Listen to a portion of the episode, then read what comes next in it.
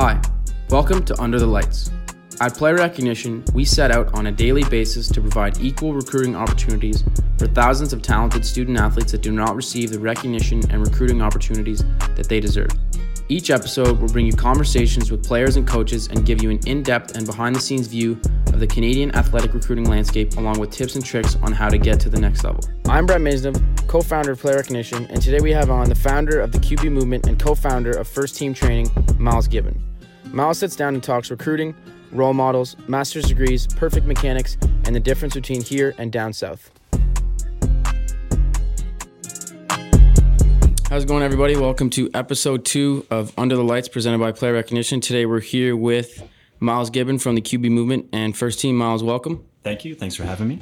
So uh, we like to start it off. We like to go, um, we, you know, we like to dive into how our guests got to where they are today. So take us back to Uh, where you first started with football and uh, kind of the journey it's taken you on. Okay. Uh, it's been something that's pretty much been involved my entire life. I started when I was seven years old, uh, born and raised here just outside of Montreal, played for local Chamonix Blues my entire life, went to the West Island, played a little bit there, uh, went to Vanier College, where you're pretty familiar with. Uh, yes, sir. Played there for three years, won two bowl doors, a uh, bunch of little accolades here and there. Luckily enough, uh, from there, I was able to go to the University of South Alabama on a full scholarship, played there for three years, uh, Division One in the Sun Belt. Once I was finished there, graduated three years in uh, with my bachelor's of psychology. From there, I transferred to York University in Toronto, played two years there, got my master's degree in kinesiology, studying the development of quarterbacks. Uh, I had the opportunity to go to the C F L Combine. It was a great experience. Unlucky for me, as it does with most Canadian quarterbacks, I wasn't drafted, wasn't picked up, had a few tryouts here and there, but nothing really came from it. From that, I right away, I knew I wanted to start coaching. I started training quarterbacks in Toronto. I developed the brand, the Q B Movement. From there, I moved to Ottawa. I trained there for a year. I had about five to ten quarterbacks under under me over there. Um, After a year there, I then moved back to Montreal, where I've been for almost three years now, uh, and I built Just built it up from there, and now uh, you know we're sitting in our gym. Uh, it's blown up. It's been very successful. It's been very fun so far, and uh, at the moment training uh, roughly fifty quarterbacks. So it's uh, it's it's a dream come true. I want to go back to, not a lot of people know this about you, but I want you to talk about your master's degree and uh, the thesis you wrote, and um, if you could just kind of explain how a master's works in Canada. I know a lot of people don't know how that works. A lot of kids coming up, so explain that, and then also explain um your thesis that you wrote, because not a lot of people know that about you, but it's one of the it's one of the coolest things yeah. uh, about you. Un- unfortunately it's it's it's a lot of things people don't know about, and to be honest, I didn't know much about it either. It was a situation that was kind of thrown upon me that I had to take advantage of. Um when, once you finish your your bachelor's degree, if you want to continue to play football, you have to be in graduate school. You can't you can't start another degree. You have to kind of go into the next level of education. Um, a lot of guys take this for granted because they're just playing football. I did in my my first year. Um, so I was lucky enough to be surrounded by people that encouraged me to really finish and really go through with the masters. Because like like me, like every kid, you know, my my dreams were like, I'm gonna go pro. I'm gonna play pro. Uh, screw, I don't I don't need the school. I don't got to finish. I'm gonna go pro. And obviously that doesn't happen for most of us. So. Um, I was in a position where I could continue furthering my education, and I took advantage of it. I wrote my uh, I wrote my thesis on uh, basically the combine, you know, a lot of what you guys are involved in, and how we predict future talent in collegiate quarterbacks using the N F L Combine. Uh, one thing that I noticed when I was taking part in the combine was that it had nothing really to do with my ability to play quarterback. Um, I I knew for the rest of my life I was going to deal with quarterbacks, but there was nothing that was really testing quarterbacks at the combine. They they were looking at how fast I was, you know, how quick my feet were, and basically what that turned into was them offering me jobs as a receiver, which is something I didn't want to do.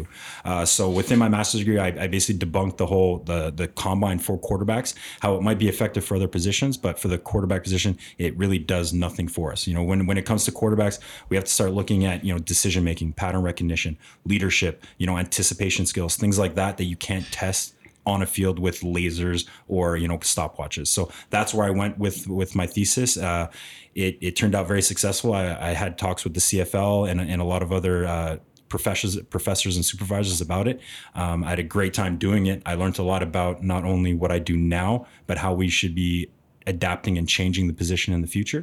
And uh, I use it pretty much every day here with my kids. How would that, like, how does it translate for you um, with the kids now? Well, basically, I can tell them what I've learned you know, I, one, uh, just my path, making sure that they are staying in school and that they're focusing one hundred percent on school before anything else, and taking it from that point and moving it to where I explain to my guys that it's not just how strong you can throw a football, you know, how fast your feet are, how how well you move in the pocket, but it's also pre-snap, you know, recognizing the pattern of a defense is the same thing like recognizing numbers or patterns of lights on a wall. It's the same thing. The faster you can, you can adapt to that pattern and make a decision, the faster you're going to be on the field. So I use it pretty much every day, whether it's through our fit lights, whether it's through, um, you know, making decisions as we slide through the pocket. There's there's a lot of different ways we use it, but it's making sure that we're using our mind just as much as, as our physical attributes. Mm-hmm. I want to go back to when you first came up with the Q B movement, and um, kind of because the way I found you uh, when I was a young quarterback was I found you on Instagram. So when did uh, kind of the idea of the Q B movement uh, start to take shape, and where did you draw inspiration from? So It, it's a funny story. As I was finishing, as I, you know, I did the C F L Combine, the draft came through, I wasn't drafted. Um, you know, I was finishing my master's, and then it starts to think like reality, what are you going to do? What do you want to do? And after doing my thesis and, you know, being involved with the position, I was like, I would love to, you know, start coaching, maybe a Q B coach for a school, somewhere like that, just so I can maybe try and help give back a little bit. Um, I started in While I was in Toronto, uh, Bob Rainford, he was my kind of quarterback, my, my quarterback, my mentor down there. He was helping me through my final year. Old school guy. Um, you know, he was in the the meeting rooms with Brett Favre back in the day. He he, he helped the forty-niners. He, he kind of went around the N F L a bit, and he was helping out at camps and training the kids. And he asked me to come help, and I, you know, I went out and helped him a little bit. And then I asked him, I was like, Coach, like, what else do you do? And he's like, this is what I do. And I was like, so you make, like, this is where you make your money? And he's like, yeah. He's like, it's, if you know what you're doing, you can make, you can make a living off this. And that's kind of when it, you know, it kind of blew up in my mind.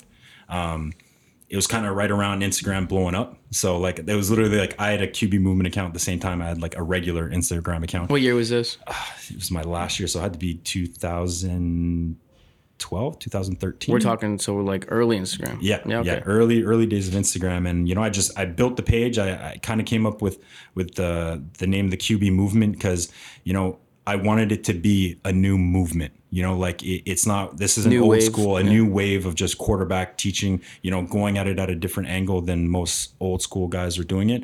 Uh, Coach Rainford was amazing at what he did, but he was old school. So I was like, I want to take what he does, make a little twist on it, bring it back to, you know, our day and age of, you know, how we're playing the position now, and start adapting new things, you know, cognitively, uh, you know, how we move just a little bit differently from what they were doing back in the day. And now from the Q B movement, now we're here in this incredible facility at Pro Gym Montreal, First Team. Talk us through uh, the philosophy behind that, and how um, the link between the Q B movement and the First Team uh, kind of came together. Yeah, it's... Uh, It's it's been a dream come true. Uh, I was playing uh, semi-pro football here in Laval. Uh, two of my teammates, Yoan Miron and Jamal Henry, they're both receivers. They're both great coaches. They they love the game just as much as I do. And we were just sitting around one day, and you know they saw what I was doing. The Q B movement was already you know doing pretty well. It was it was it was blowing up a little bit. And they said, you know what, can we do a camp? Let's do a camp. You know, we'll bring some receivers, some quarterbacks. And I was like, sure, why not? Like, I know you guys know what you're talking about. Let's let's do it. And then from there, I was like, okay, well, let's.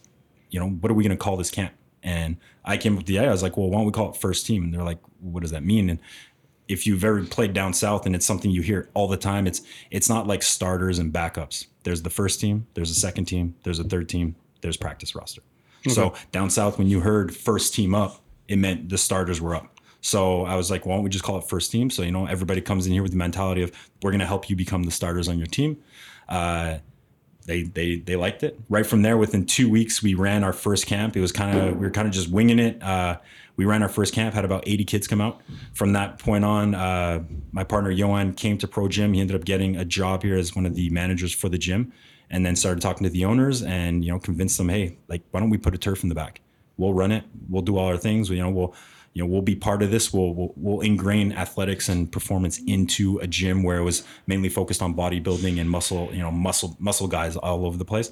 And, uh, since that point, it, it's just, it's just been continuously growing, you know, right now, uh, it's low key, but you know, we're, we're even thinking about maybe building a dome in the back, So we have our own dome. Really? You know, yeah. We're talking like we're talking, we're talking a full dome or like forty? We're, we're talking like a sixty yard dome. Okay. Uh, you know, it's it's awesome. We just announced today we partnered with the Alouettes. So uh, we have the Montreal Alouettes who train here in our facility on a regular day basis. So, you know, with them having a dome in the back, you know, it's somewhere we, we can specifically have it just for football. I mean, it's just it's an underthought right now, but who knows in a few years what's going to happen. Big but plans. Big yeah, plans. big plans. Big plans. How does it work for the kids coming in? Like, uh, do they get a membership at Pro Gym or is that all through First Team? Is there like a set uh, uh, it's, set it's schedule? We, yeah. So uh, obviously it is a gym. Uh, our kids come through. They have a special membership rate through First Team because you know they're they're not spending their time in the the weight area. They're yeah. in our they're in our zone. Uh, so they do have a membership to the gym which they can use all year. It's great access for them, so they can come in, train wherever they want. And then either through me, it's I have my specific quarterback program that we run all winter, spring, and summer.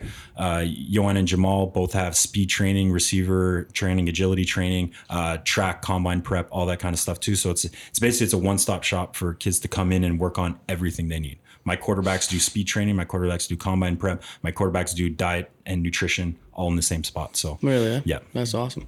Now this is a recruiting podcast, and um, you know you're one of the rare people who have kind of been through like the entire cycle of recruiting. So we're talking high school, CEGEP, uh, N C double A, D one, and now C I S. So I just kind of want uh, you to bring us through kind of what the process looks like um, on your end and what you can kind of give advice to for, uh, we're talking grade eight, grade nine kid coming up, what uh, what to get ready for and um, what to really hound down on for the next couple of years coming up. Yeah, it's... Uh And every every coach has said this a million times. Every kid's heard it a million times. It's, it's school. It's education. At the end of the day, if you if your grades aren't good, there's ten other kids who are just like you. If you're not ready, they'll find someone else. Um, you know, obviously in Canada, it's starting to get bigger. It's starting to grow. But as good as we are here, there's you know those kids in Texas, Florida.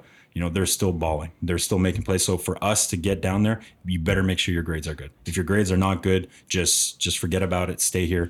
Focus on your grades, especially from a young age, because you got to understand our education system is very different from down there. If you're not taking the proper courses now, especially in C E G E P, they will not transfer over to the United States. And if they don't transfer over and you don't have the credits, you will have to redo classes here that translate for down south. And that's why I, say, I tell all my guys, if you do not have an academic advisor now, get one. If you don't have someone helping you through the clearinghouse, which we just signed a partnership with someone who does this, she's a consultant for the N C double A. If you do not have someone helping you through, you will not make it. With between S A Ts and, and credit transfers and making sure you're eligible to get through, it's a very hard thing to do by yourself. So if you're not educated, and the reality is most coaches here aren't educated. I, I barely still know what, what the process is because I will go through someone who does. It, it's like like you were saying before, it, it's this isn't just a run-of-the-mill, you know, system where, you know, whatever happens, happens. No, this is a... The N C double A. Very, yeah, the N C double A. Yeah. This is this is real. Like, this is real. They they can ruin you and they can make you just because of one little credit. So if you're not doing the right things, you you will you will fail. What would it look like coming from a Quebec student in high school going to CEGEP? And uh, kind of what was your experience with that and what ultimately made you uh, choose to go to Vanier? So me, back in the day, the you know, if you're going to play football, if you're English, you're going to Vanier. I didn't have much of a choice. Like, I didn't want to go out to Lennoxville. I yeah, was going like, to yeah, stay. Like, yeah, yeah, like if you want to stay in the city. If you're going to yeah. stay in the city, like, obviously you're going to pick whatever school you want to go to. Now the recruiting wars are getting bigger and bigger because the, the talent's just crazy here now. Um, but once you do get into C E G E P, it's understanding that you can play two years, you can play three years. You want to get out. If your goal is to get to the N C double A's, you got to try and get out as fast as you can. So when you, the second you get into C J E P, you should already, if your goals, your aspirations, whether whether you have the talent or not, you might have the talent in two years. Unfortunately for me, when I started C J E P, I had zero, zero inclination that I was going to go down south. That wasn't even, really, it wasn't, that wasn't, wasn't even, even in your mind. Not, my dad wasn't talking about it. My parents were talking, nobody was talking about it. My first year at C J E P, I didn't play. My second year, I kind of blew up. I had a great season. I was surrounded by probably one of the best teams I've ever seen in C J E P football.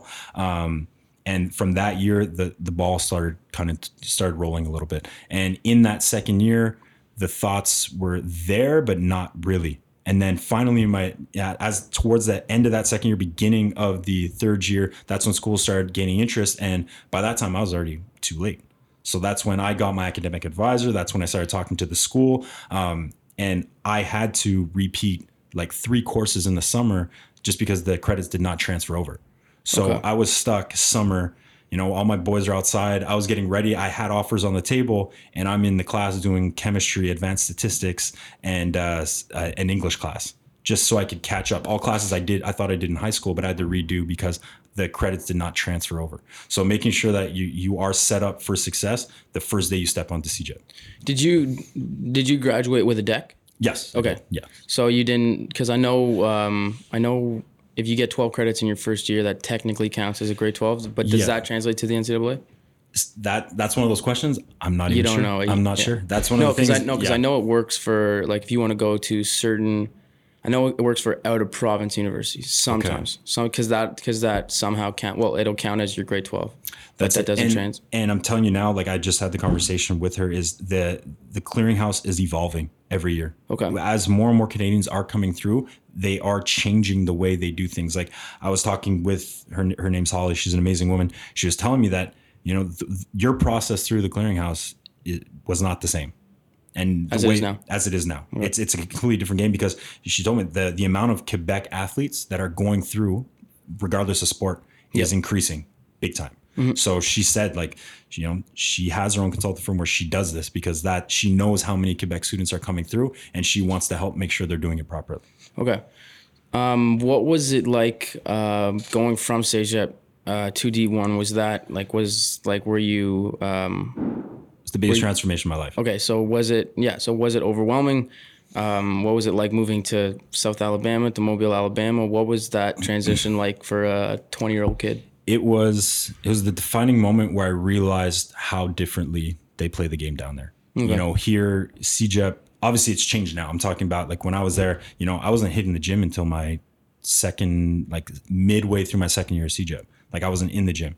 You know, I was one hundred sixty-five pounds with an offer to go down south. By the time I got there, within three months, I was two hundred five pounds. So I gained an insane amount of weight just because we were training properly. I was eating properly.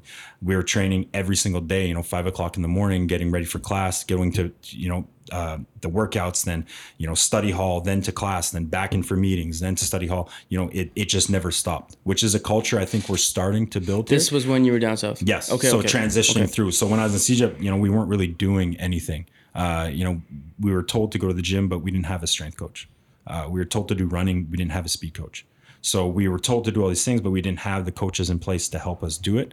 Whereas, you know, once I got down there, it was, it was, you know, there was someone on you every moment of the day to make sure you're doing the right things. So that, that was the difference in mentality that it, it did take me to the next level, one hundred percent, uh, mentally, physically, and just, you know, educationally, because I was, I had to go to class. I had to stay in school. I had to do all the right things. Where as here, while it is getting a lot better now, um, that, that, that intensity of, you know, focusing on football and focusing on education is just not there.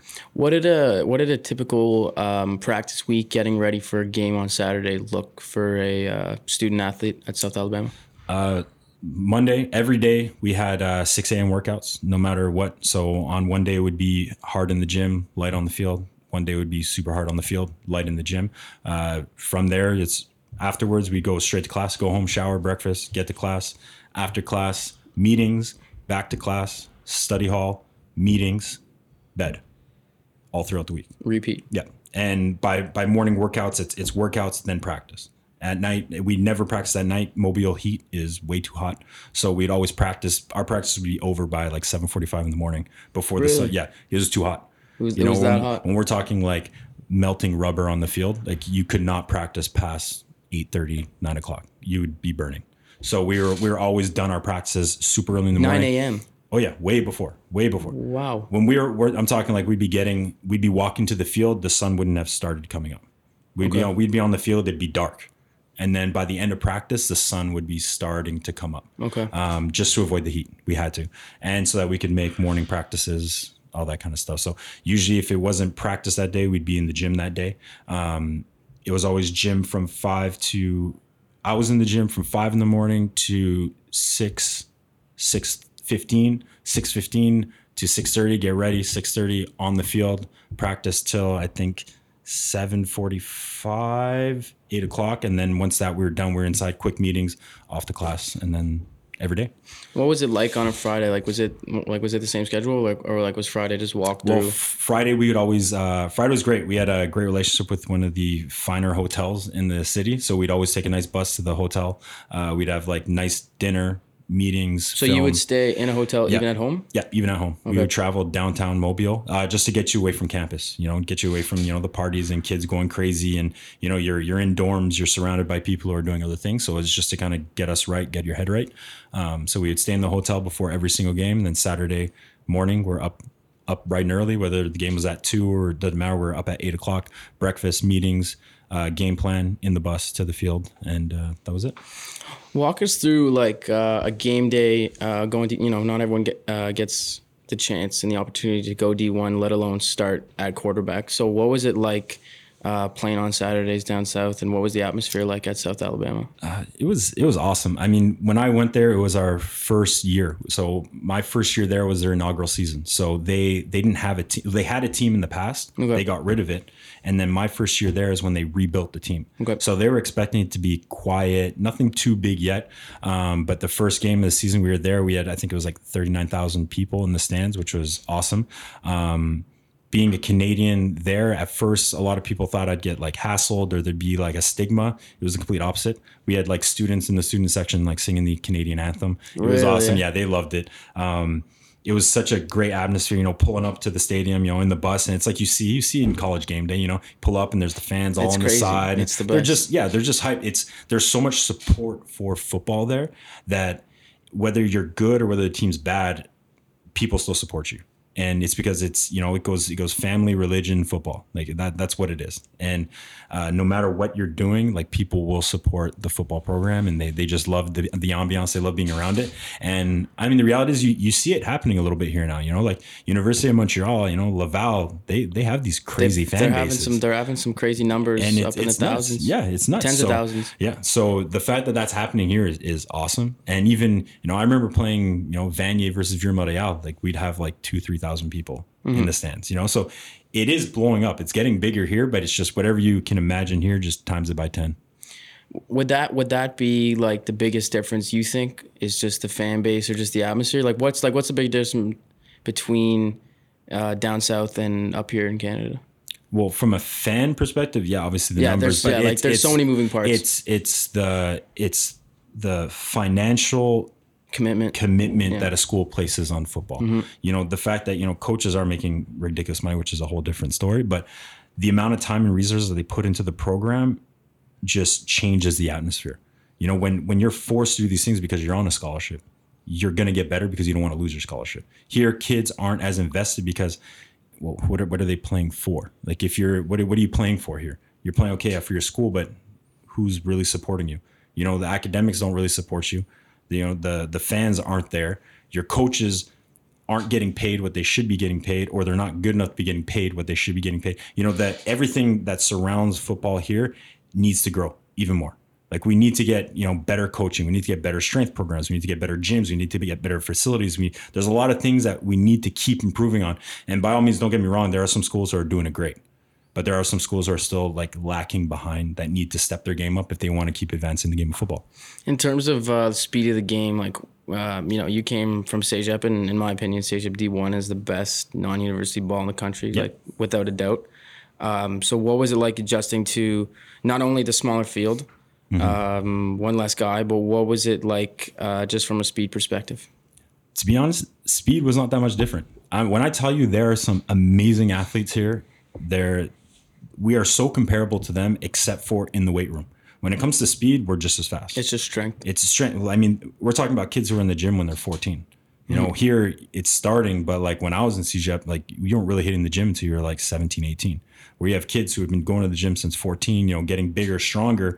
We're just as fast. When we're on the field, guys are flying just as fast, but obviously the field being smaller is a huge, huge difference, which you, especially as a quarterback, you have to get used to.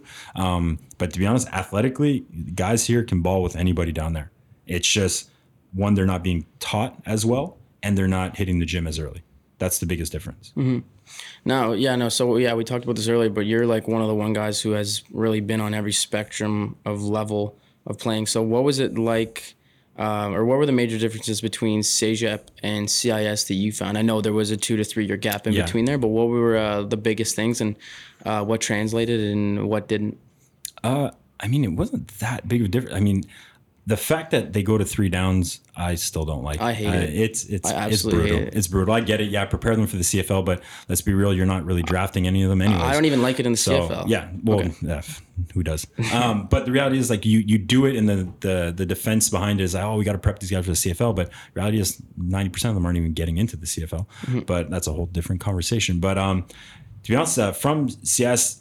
C I S to uh, from CEGEP to C I S, it wasn't that big of a difference, you know, uh, because a lot of the guys who have stayed have, have grown through CEGEP football, so they've kind of grown with the game, and they, it's basically just going from like bantam to midget.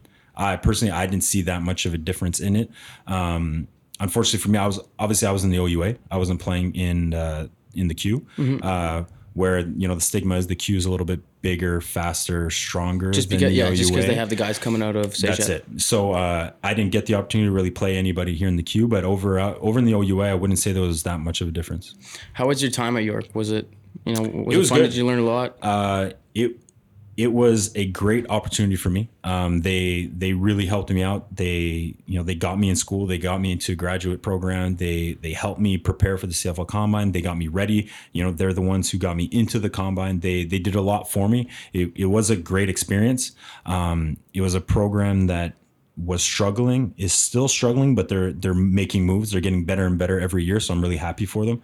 Um, I had a good time. I had a good time. Uh, without it, who knows where I'd be right now. So uh, overall, I, I, I have nothing negative to say about them. Uh, I'm excited for them to just keep getting better and better and keep making moves that are going to develop that program, because you know they used to be good. Back in the day, they had a strong program, and then they they kind of fell off, and it's time for them to really kind of catch back up. For sure. I want to switch it over to this is something that I know you're a huge advocate for, and um, you know you represent Uh, so many quarterbacks, and um, I want you to really dive into and share your opinion on the stigma of Canadian quarterbacks, and uh, take all the time you need. I know you feel um, very heavily about this, but yeah. um, kind of explain it to people that wouldn't really know that, and um, just kind of how you feel about it and kind of where that's going. I mean, it, the stigma, that's the craziest part is that it used to be the stigma against quarterbacks.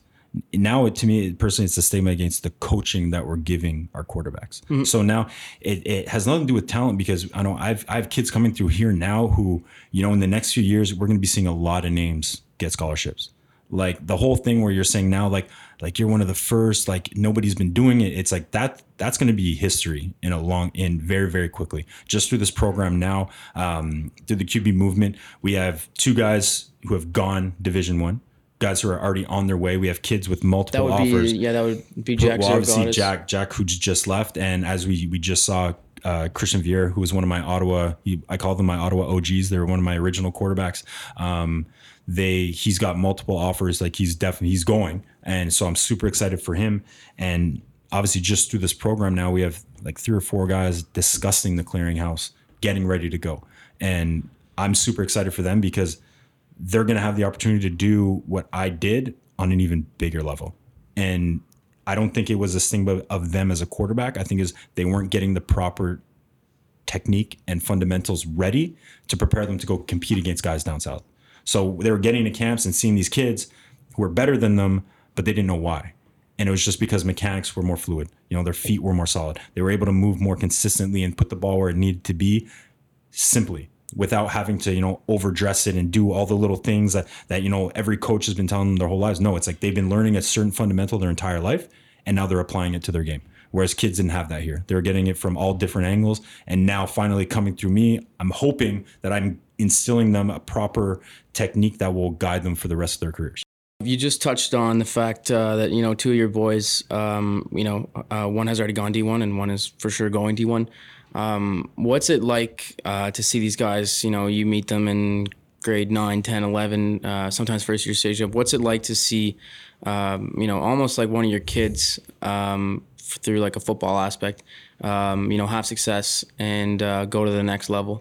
It's, it's literally why I got into it. It was the fact that I can see kids live out a dream experience that they, you know, especially now with social media, they see all these kids down south doing it. And it's like, why can't I do that? Mm-hmm. And so to see these kids, you know, have that opportunity and live something out that maybe they didn't think was possible last year. Now they're, you know, they're getting ready for it. It, it it's, it's amazing. It's the greatest feeling. And the fact that, you know, kids and parents will come in and trust me to help them get to that spot. And I'm not saying every kid will. And I tell them, I tell most kids that they probably won't. But if you have an opportunity and you have the chance, might as well take it. And the best thing is seeing, even if it's, you know, a kid going to university, you know, or a kid choosing C G E P this year, you know, getting recruited by a school that they wanted to go to, like it's a, it's such a great feeling. And that's why, that's the main reason why I didn't get into coaching. That's why I turned down, you know, offers to be, you know, quarterback coaches or O Cs in different places, because this way I can impact as many kids as possible. Kids come through here from every different school, you know, all different regions. You know, I have kids coming from Quebec, from Gatineau, uh, from Toronto, driving here, you know, just to come train, and to see them flourish in their own environment back home and then, you know, develop into a man and develop into a player that they want to be. is is so gratifying, and it's why I do it. Yeah, for sure. Yeah, yeah. No, you know, when uh, when we first met, I was um, first year Vanier, and um, I want to dive into kind of the way you teach quarterbacks and your philosophy behind it, because when I first came in, you know, I was, um, you know, I was D one CEGEP, and I thought that, you know, I was at a point where my mechanics were, you know, where they needed to be, but, um, you know, we completely broke it down and completely restarted, not from scratch, but um, we fixed in some things, and um, my football career was a little bit shorter than I thought, but I felt it when I was on the field. Mm-hmm. So um, kind of talk about your philosophy and the way you teach it, and um, just proper mechanics, and kind of the advice to give to young kids who um, are struggling with, with their mechanics. And, um, you know, you know, we talk about phase one, phase two, all the mm-hmm. stuff you do. So just kind of walk us through that. Yeah. Well, first of all, you should still be playing.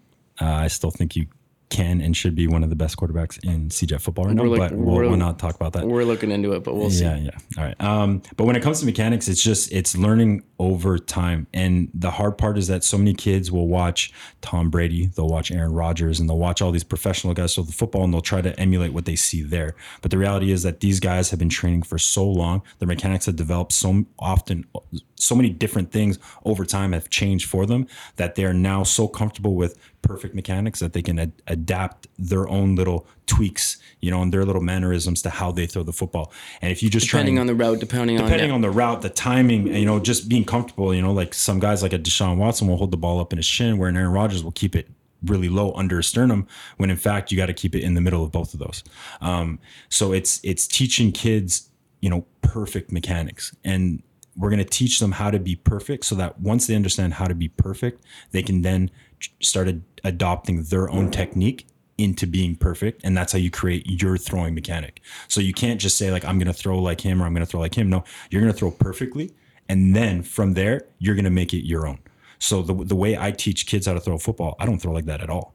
I, like, I wish I did. I was never we taught. We spoke about that. Yeah, yeah. I, I've I've never been taught proper mechanics, but, you know, watching, you know, being around other great coaches, and, you know, learning from, you know, the pros, and learning, you know, over time through myself, and, you know, the things I've seen, is the best thing to do is, you know, teach them how to be perfect, and then let them change how they want to be, so that they can throw the ball like confidently and comfortably, but with solid mechanics. So we we start them from scratch. Like, well, we'll teach you right from the base up, you know, whether, you know, everything from your foot through your hip all the way up to your shoulder, they all connect. So there's, it's yeah, making there's sure. There's so many things exactly. that go into making the perfect spiral. Yeah. So it's making sure that we're breaking down throwing mechanics. Not, it's not your arm. We don't care about your arm. Your arm is the least important thing. It's, you know, making sure you're activating through your knee, activating through your hip, that you're trans, you're transferring weight, you're transferring power through your body to get that ball to come out as easily as possible with power. You know, when you watch these professionals throw the football, or you watch, you know, the really good quarterbacks, you know, right now in C J E P and in universities, when they throw the ball, it doesn't look like they're trying.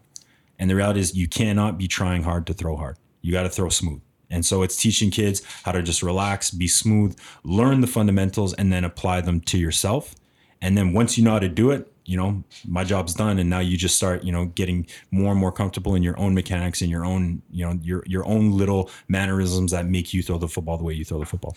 This is something that um, I find interesting, and I kind of struggled with when I was coming up, is, you know, kids go through different coaches, and they go through, um, you know, different people and different philosophies. So what would you say, um, or what would you tell a kid that's kind of stuck in between two coaches, telling them one thing, uh, whether it's keeping the ball, uh, low or keeping it up high, or yeah. how you hold the ball, or like w- what would uh, be the best way to navigate, you know, getting opinion, but also um, finding your own stroke? Yeah, and that's something I deal with pretty much every day. Like um, whether, you know, sometimes coaches are saying great things, or they're saying the same thing that I'm saying, just in a different way. Um, so many kids come in saying like, I, you know, like obviously I respect my coach, but I respect you. I don't know what to do. And they come in always, you know, torn what to do. And the reality is, is if a kid can spin it, and this, this is like, I talk to a bunch of coaches down south all the time about is if the kid can spin it, let him throw it. If he, if he can throw a football and, you know, his mechanics might be a little off, if he can spin it, let him spin it. But if a coach is showing him something that is hindering him, that is slowing him down, you have to step in and change things. And, you know, unfortunately, sometimes that does hurt the feelings of some other coaches, or, or, you know, like I've, I've had phone calls with other coaches trying to, you know, explain to them why it's better for this kid to be throwing that way. And some coaches are super on board. They, they appreciate the help. They want to be involved. And some, you know, get, you know, the, you know, the pride, the ego gets in a little bit. Um, but at the end of the day, what I tell my kids is, look, however you're comfortable throwing the football, I'm like I told you, I'm going to teach you perfect mechanics, and then I want you to be comfortable. If you're comfortable and that ball's spinning out of your hand with good power, good velocity, good accuracy, then you keep it. If this coach is showing you something and you feel like you're getting more power from that, by all means keep it. But as long as your accuracy, your consistency stays the same, you can do whatever you want. But if I see that because you're doing something, you know, you're losing those those key fundamentals, those non-negotiables of playing the football position, the football quarterback position, then we're going to have to change it. And the second they they do change it and, you know, the ball starts coming out better, they realize themselves. So, you know, a lot of times kids will come in and be like, well, I was taught this, I was taught this. And I was like, okay, do it. Now, now do it this way. And, you know, if the ball starts coming out better, not only did I, did they prove it to me, they proved it to themselves. So it's making sure that the kids understand, like my biggest, one of my biggest philosophies is making sure that the kids understand why they're doing what they're doing. Mm-hmm. So if, if, you know, if a coach is telling you to do something, make sure you know why they're telling you. If they can't explain you why they're doing something, then they don't really understand what they're doing.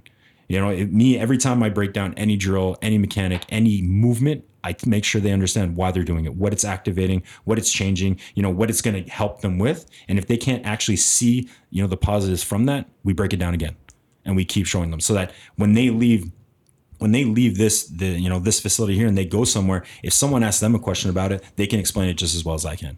So that that's that's the way I coach. Uh, so far, it, it's it's worked out pretty well. Um, you know, I've I've had a couple kids come in um, with terrible mechanics who have fixed things, who have gotten really good. I've had kids who come in with perfect mechanics, and we just keep them the same. You know, if if you're good, if you can spin it, we're going to keep you and just, you know, work on the things that you need to you need to get better. You said that um, the way you throw is not uh, how you teach kids to throw. No. So where was it? Uh, where did you adopt that um, that philosophy of throwing? And um, kind of where did you draw inspiration from it? Was there a specific coach? Was there an Instagram page? Was there a book? Was where did you where did you learn to teach quarterbacks proper mechanics? Uh, I base most of my my movement off of Drew Brees. Drew Brees has probably the most perfect throwing mechanics you can find. He is he is perfect from every aspect of throwing. Um, he has to be because he can't short arm it because he's short. Um, he has to get full power because he's not the biggest guy. He does everything almost to the T of how you want to teach a kid. And then if you look at a guy like like Brady or Rodgers, they basically do exactly what he does, but have their own little mannerisms, how they change, you know, how they throw. So uh, when I started studying, you know, throwing mechanics, I based it a lot off of Drew Brees, um, breaking down his film, breaking down, you know, videos from, you know, when he was playing at Purdue, how he threw in Purdue and how he's adopted, you know, a new throwing mechanic through the N F L. I started looking at that. And then I started looking up, you know, who were his quarterback coaches. And I started looking at, you know, what are they doing now? Where are they? Um, who are they training? Who, like, where are they going now? And from that, you know, I read, I have like countless quarterback books that I that I look through and read. I'm always on YouTube looking at as many videos as I can just to, and to be honest, most of them are terrible, but it's looking at what they're doing bad and saying, you know, how can we fix it? Um, just from my own personal experience, I had to, while I was getting ready for the C F L Combine and, you know, prepping for tryouts, is I knew my mechanics weren't solid. So I started changing my own. And then I wish I knew now what I wish I knew then what I know now, because even from then I've I've adopted and I've changed everything. So when it comes to proper mechanics, it's it's looking not only what is smooth, but it's what's bio, biomechanically correct. how how do we transfer weight? How do we how do we push force through the ground into our hip? So it, you know, sitting, you know, in the facility, just throwing over and over and over with my partners, or, you know, watching great quarterbacks and how, you know, how do they internally rotate their knee? How are they driving their hip? You know, where where do, where's their pelvic, you know, f- their pelvis finishing when they finish a throw? Where's their center of gravity? Where's their balance? Looking at all those things so that I can then adopt them to myself and then try and show my kids. But when I'm just throwing naturally, like if I film myself, I could correct myself for hours just because there, there's things that I wish I could do that I just can't. Well, so you spoke about Drew Brees and how his motion changed. And, um, you know, we brought up Aaron Rodgers. And if you look at Aaron Rodgers at Cal, he's high and tight, yeah. and the ball is sticking out, and now it's uh, it's down. It's, you know, it's below his sternum. So, when do you think, or you know, uh, you know, maybe there's not even a time. When do you think it's too late uh, to change mechanics? I don't think it's ever too late. Obviously, if you're getting into the professional game, you got there because you, like I said, you know how to spin it. Back in the day when when Aaron Rodgers was at Cal, that was the that was the way to play quarterback. Ball high, point it out, up by your chin, you know, just get the ball up, get it out. Whereas nowadays we we've developed, we we understand more about how we can, you know, drive ground force through the football. And for Aaron Rodgers, that's why he put it low. You know, he his arm barely goes high anymore. Like, you know, he drives it next to his head, next to his ear, and which is now becoming a new throwing mechanic uh, that people are starting to use more and more.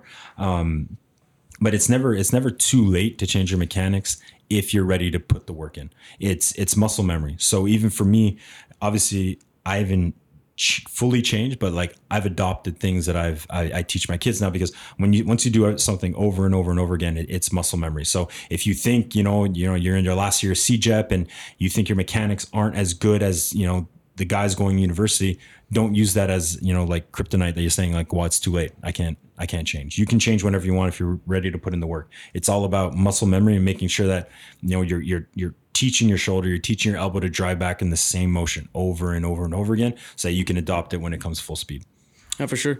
Um, I, you know, I want to give you the stage right now, and I just want you to really dive in and explain First Team and the vision and the future, because, you know, we're sitting here, and, um, you know, at Pro Jam in this facility, and, um, you know, this is something that needs to be everywhere in Canada, and you guys um, are, you know, the f- kind of the first in the city to kind of, Um, you know, start like this new wave of training and this new uh, wave with First Team. So just kind of dive in and explain to people that don't know about First Team uh, exactly mm-hmm. what you do here and uh, your goal.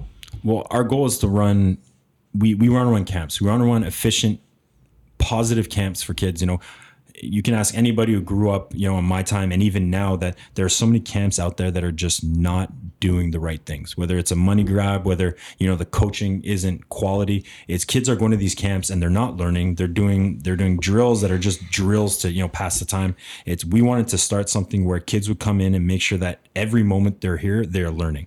You know, the way we run our camps, the way we run our practices, our, our drills, everything is, is, done by the book. It's on a clock. It's by a timer. Is there's no breaks. There's no water. You know, I base the way we run our workouts and our practices and our camps the way that I went through spring camp down south. Whereas there is there is no stopping. There's no talking. There's no there's no messing around. It's it's work. You're here for the time you're here. Put in the right work. So our goal is to, you know, give that opportunity to kids to come in and make sure that they're taking advantage of every opportunity, every moment they have playing this sport. So if you come in here and, you know, you want to work, well, we're going to teach you how to work properly.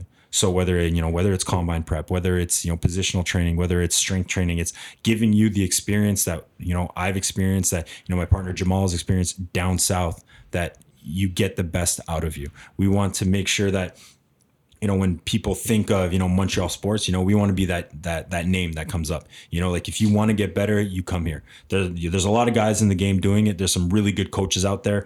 Um, there's some guys that I have tremendous respect for that are doing it here, um, that are doing great things. And we want to be just like them, but we want to keep pushing the level up and up. So if we keep pushing it up, they're going to have to push it up. And the better we all get, the better the kids get, the better football here in Quebec gets, and the more kids we can send down south to represent us. one hundred percent.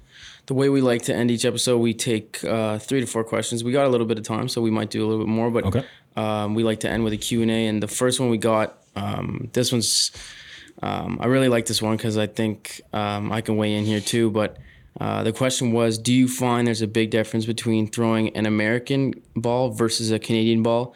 And uh, how does that change the game in terms of uh, velocity, uh, trajectory, ball placement? Yeah. Do you think there's a big deal? Uh, yeah. Sorry, do you think there's a big difference? Yeah, if you talk to any any quarterback that has thrown a Canadian football and an American football, you know there's a difference. That's a, you know what? It's something that I don't know if that's like a thing, um, you know, Um, for guys in the States to like to throw a Canadian ball. I, I don't know if they've ever been introduced to it, but I feel like it'd be a really like funny YouTube video to just it's, see uh, how they feel, because it's it's completely different. It's well, one, for the people who don't know, it is a very smaller football. Yep. It is a lot smaller. It's a lot sleeker. It's more pointy, whereas a Canadian football, it's fat.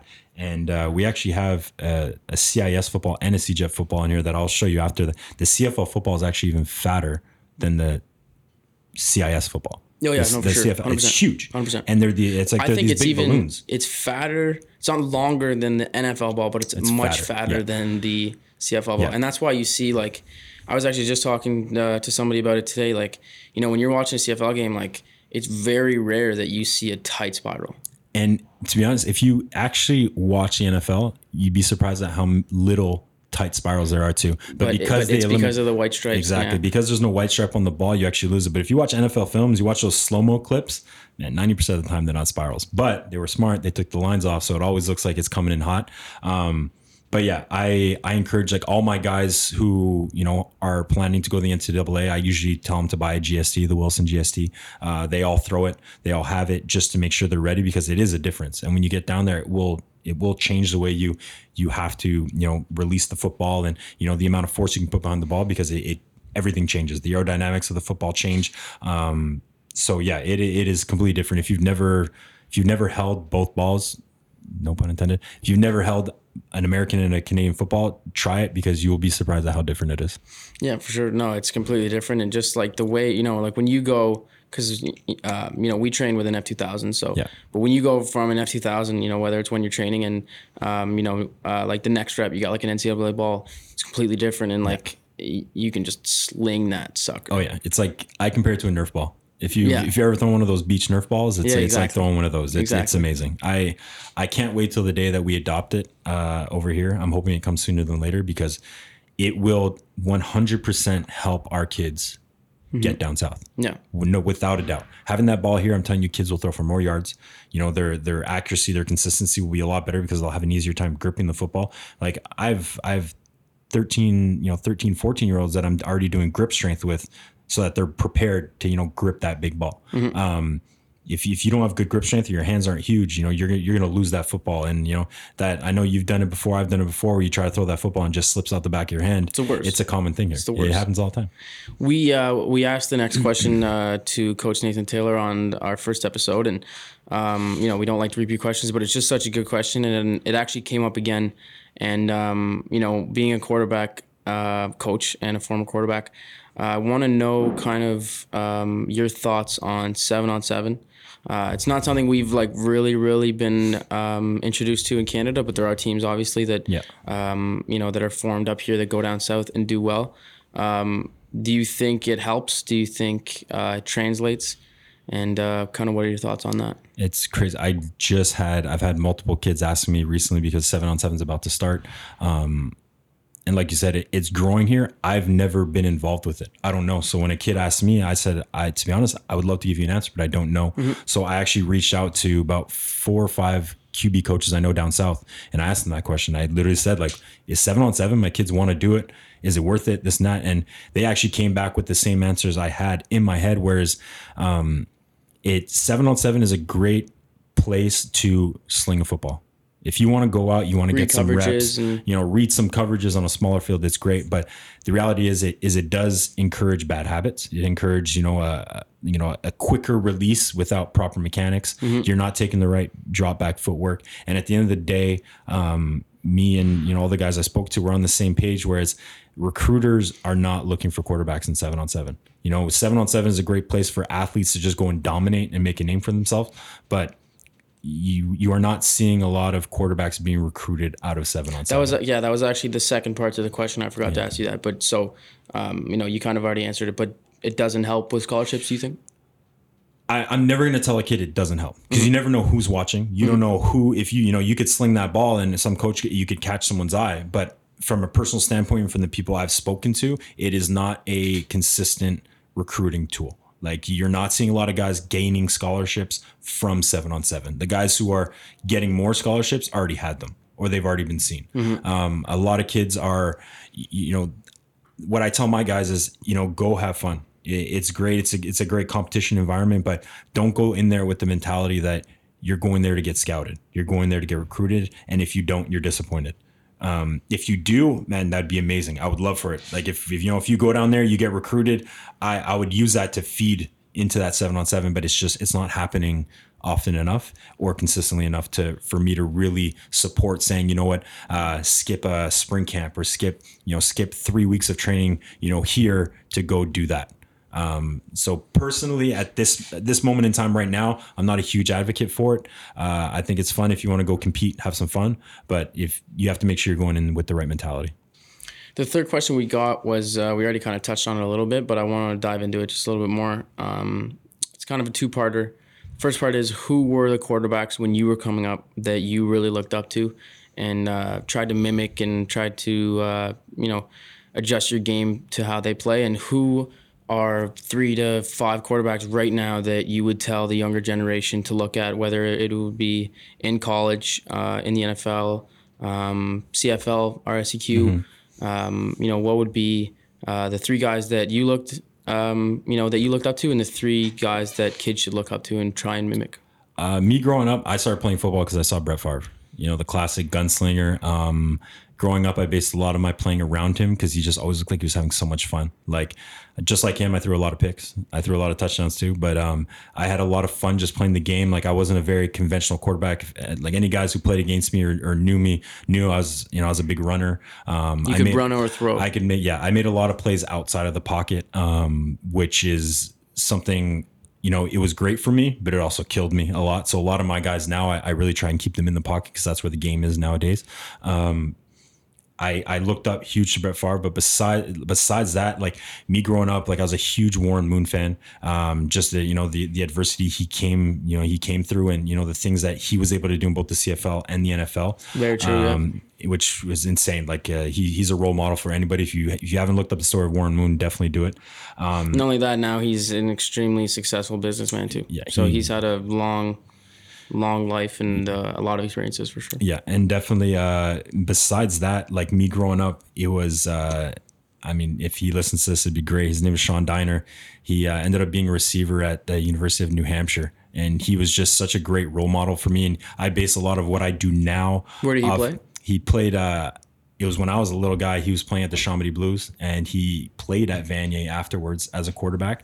And then he went down south as a receiver to uh, New Hampshire. Mm-hmm. He played for the Owls for two years, I think, as a okay. receiver. But it's just, he had such a, a kind mentality, you know, for mentoring and being moral support for, you know, the younger athletes, which I kind of adopted growing up, where I was always trying to help little guys under me, you know, saying, telling them, you know, giving them encouraging words, trying to help them during practice, this and that. So uh, he was definitely a great role model for me.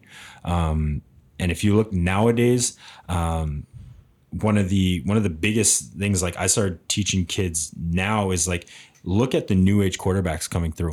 And like, obviously, yeah, every kid wants to be like Tom Brady, Aaron Rodgers, but you know, a guy like Josh Allen, I base a lot of my mechanics off of. He just because he gets so much power. He's so, and it's not because he's a huge guy, obviously that helps, but he is so good at the small things, you know, like knee knee rotation and hip activation, that he's, when I talk about lower body mechanics, I, I use him for a lot. So if you're okay. trying to look at someone who who can really drive the ball and really knows how to, you know, ground up power, um he's a great example for that. Um obviously Drew Brees, if you want to, you know, start learning proper throwing mechanics, if you're going to watch anybody, watch him. Uh any other quarterback you see doing something is a version of what he does. You know, he will show you how to do it perfectly. Any other guy you watch is just doing different uh, versions of what he's doing. Um and beside, and you know, obviously if you look locally now it's getting to the point where, you know, there's a lot of guys you can look up to. Uh, you know, like there, there's guys like, you know, like a Jack who's leaving, who has, you know, probably one of the most naturally gifted arms I've ever seen in my entire life. Um, you look at guys, you know, like coming through, you know, like the Jonathan Senecalis, who's like, you know, he's that dual threat athlete that everybody wants to be like. There's a lot of guys here that you can look up to. He slings um, it. You know, Man, he he's it. got a nice stroke. Yeah, he can sling he, it. He can sling there's, it. It's there's crazy. a lot of kids. There's a lot of guys who can sling it now. And that that's that's the best part, is that coming out now, there are so many good kids. You know, like when I was playing, like, you know, two or three schools had like really good quarterbacks. Not anymore. Now there's so many, especially just coming through this program, like next year and the year after, there are going to be so many crazy recruits to go into C G E P football. Like C G E P football is about to get a lot better. Like just the amount of good quarterbacks that are coming up that I've personally witnessed. Um, you know, like now it's, it's, it's no longer a new experience. There's, it's not one good quarterback on every team. We're talking like some some teams have four like bona fide starting quarterbacks that mm-hmm. are just waiting their turn, which is insane, which is such a good thing for football. Um, but you know, you can look locally. You know, even if you look at, you know, I had the, I had the opportunity to train with uh, the Montreal Alouettes quarterbacks, and you know, a guy like Vernon Adams is is such a good role model, and man, the boy can sling it. Like he's such a good guy, and he, you know, he helps the community a lot. So he's a guy you can definitely look up to. Antonio Pipkin is, you know, he's got one of the strongest strokes I've seen ever, and it's so smooth. Like there are he's guys, got he's got long arms. But oh yeah, man, he's man, a huge I love the way he throws. Yeah, he uh, like all these guys, and even you know even. Um, Uh, Matt Schiltz, like all these guys are, they're really solid in their mechanics. Like a lot of people think, you know, like, oh, C F L quarterbacks aren't that good. Like, no, these guys can ball, and you know, these guys are ready. They could, they could play in both leagues, and it's, you know, it's whether they're getting a shot or not. So even locally looking at the pros, like there are some guys that we can start looking up to that we can really, you know, you know, want to be like and strive to be like. So you don't always have to look at the N F L for a role model. You can look, whether it's here, you know, looking a little older at the kids in C G E P or university ball, or whether it's C F L, there's, there's a lot of good guys out there to, you know, base, base your impressions off of. Yeah, for sure. Yeah. That's, yeah, that's where we're going to end it. We're running out of time here. And, um, you know, just on my end, if there's any quarterbacks out there that are looking to train, uh, come here, come to First Team, come to the Q B Movement. Um, you know, I've, I've worked with Miles for the past, What, it's, what it has been now, a year and a half, two, yeah, years, two years, and I swear by him. I love what he's teaching, and there's the reason why every quarterback in the Q comes here. If you're not already following him on Instagram, it's at the Q B Movement. Yep.